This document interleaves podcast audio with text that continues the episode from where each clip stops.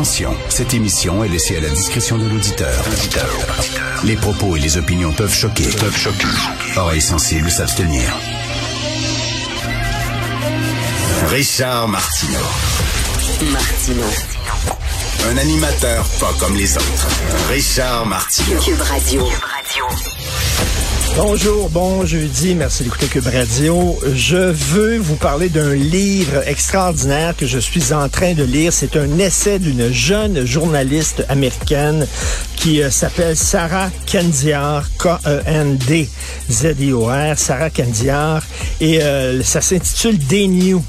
Il savait, des news. Et c'est sur la culture du complotisme, la culture des complots. Et elle, elle dit, avant de, de ridiculiser les gens qui croient à des complots, essayez de les comprendre. Puis moi, Dieu sait que j'ai ridiculisé les complotistes en les appelant les coucous, et cetera. Elle a dit, regardez là, c'est comme, oui, des fois, il y a des complots qui sont complètement fous.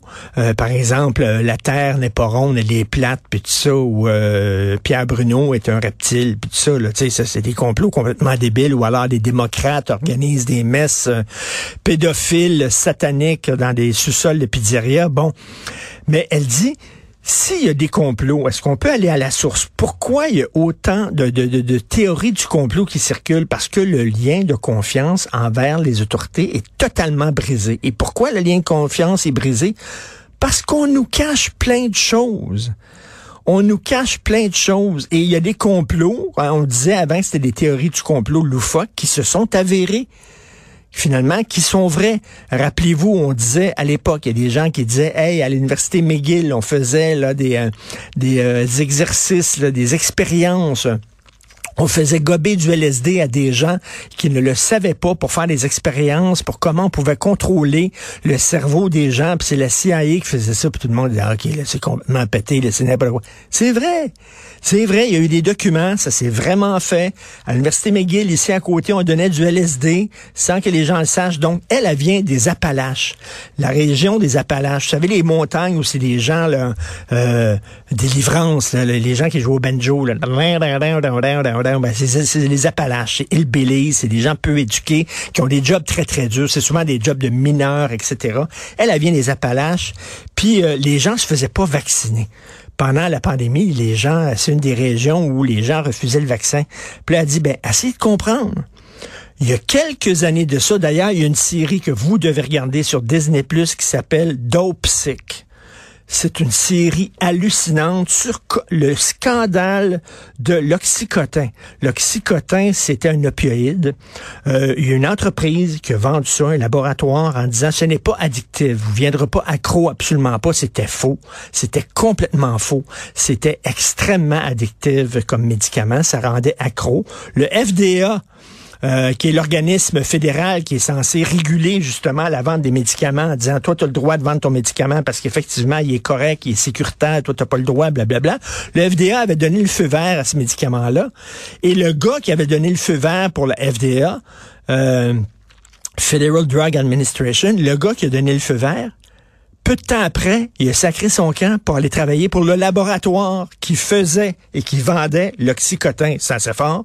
Bref, ils ont vendu ce médicament-là qui était poussé par plein de médecins, les pharmaciens en disant « prenez ça, c'est super sécuritaire, c'est super bon ». Regardez, c'est approuvé par la F D A, c'est approuvé par le gouvernement. Voyons donc, c'est fantastique.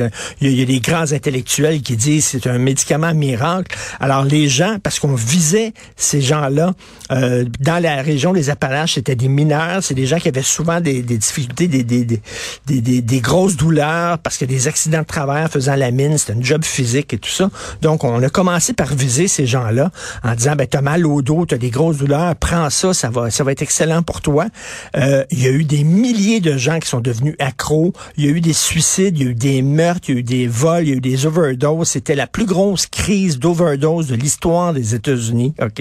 C'est un médicament qui avait reçu le feu vert du gouvernement, qui avait reçu le feu vert de la F D A. Et cette fille-là, cette journaliste-là, Sarah Kendzior, a dit, ben, no wonder, c'est, c'est pas étonnant que les gens de ma région, quand est arrivé le vaccin, en disant, ben, prenez le vaccin, c'est, hey, le gouvernement dit que c'est bon. C'est pas étonnant que les gens disent, ton vaccin, faut tourner dans le cul. On veut rien savoir. Pourquoi? Parce qu'ils venaient de passer par une crise, eux autres, où ils se sont fait mentir.